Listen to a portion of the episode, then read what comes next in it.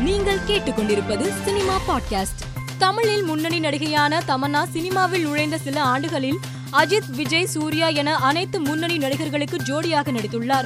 அதன் பின் தெலுங்கில் வாய்ப்பு கிடைக்க அங்கேயே கவனம் செலுத்தி வருகிறார். தற்போது தமன்னாவின் வீடியோ ஒன்று இணையத்தில் வைரலாகியுள்ளது. சேலையில் இருக்கும் தமனா அறையில் சென்று சிறிது நேரத்தில் ஆண்களுக்கான உடையணிந்து ஆணாக மாறி வரும் வீடியோவை சமூக வலைதளத்தில் பதிவிட்டார். இது ரசிகர்களை அதிகம் கவர்ந்து வருகிறது. தெலுங்கு இயக்குனர் அனுதீப் இயக்கத்தில் சிவகார்த்திகேயன் எஸ் கே இருபது திரைப்படத்தில் நடித்து வருகிறார். இப்படம் ஆகஸ்ட் முப்பத்தி ஒன்றாம் தேதி விநாயகர் சதுர்த்தி அன்று வெளியாகும் என்று படக்குழு அறிவித்துள்ளது.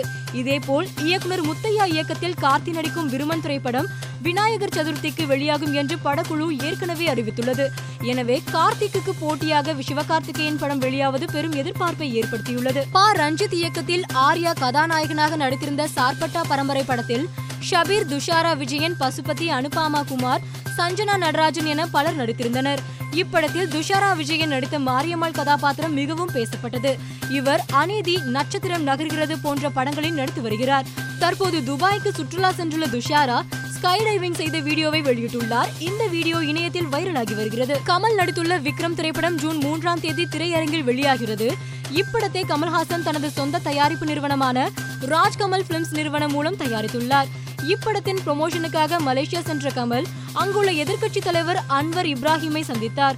இது குறித்து அன்வர் இப்ராஹிம் தனது சமூக வலைதள பக்கத்தில் மலேசியாவில் ஜூன் மூன்றில் வெளியாகும் விக்ரம் படத்தின் முதல் காட்சியில் நான் கலந்து கொள்வேன் என தெரிவித்தார். மயிலாடுதுறை மாவட்டம் திருக்கடையூரில் அபிராமி சமேத அமிர்த கடேஸ்வரர் கோவில் உள்ளது. இக்கோவிலில் ஷஷ்டியப்த பூர்த்தி சதாபிஷேகம் மற்றும் ஆயுள் ஹோமங்களை செய்து சுவாமி அம்பாளை தரிசித்தால் நீண்ட ஆயுள் கிடைக்கும் என்பது ஐதீகம். எண்பது வயதை அடைந்த இசையமைப்பாளர் இளையராஜா இந்த கோவிலில் நேற்று சதாபிஷேகம் பூஜைகள் செய்தார். இதில் இயக்குனர் பாரதி ராஜா இளையராஜா மகன் கார்த்திக் ராஜா மகள் பவதாரணி சகோதரர் கங்கை அமரன் பிரேம்ஜி உள்ளிட்டோர் பங்கேற்றனர்.